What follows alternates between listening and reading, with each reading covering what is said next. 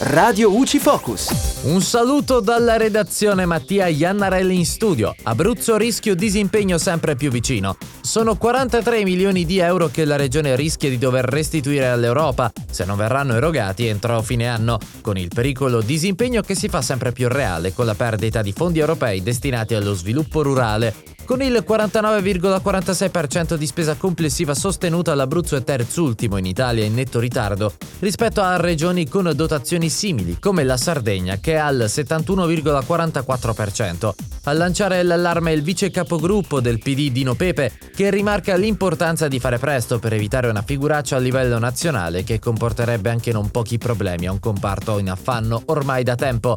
Negli ultimi mesi infatti i danni causati dalla fauna selvatica gli aiuti che non arrivano ai produttori del latte e il clamoroso flop dell'Abruzzo sui fondi del Recovery Plan destinati alle risorse idriche in agricoltura hanno già minato, e non di poco, le certezze di un settore già duramente provato da oltre un anno e mezzo di pandemia. E dalla redazione è tutto, al prossimo aggiornamento. Radio UCI